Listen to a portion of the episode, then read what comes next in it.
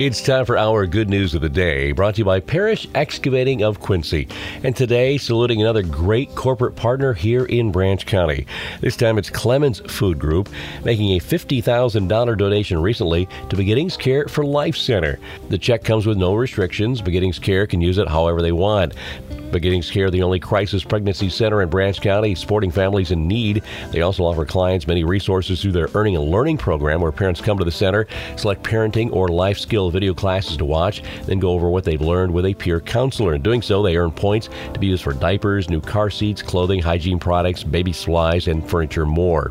When Clemens first came to Coldwater, the company donated $150,000 to Beginnings Care.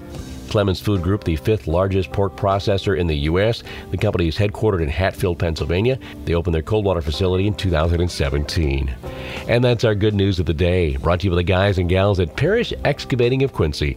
Thankful to have the opportunity to bring you the good news on AM 1590 and FM 95.5 WTVB.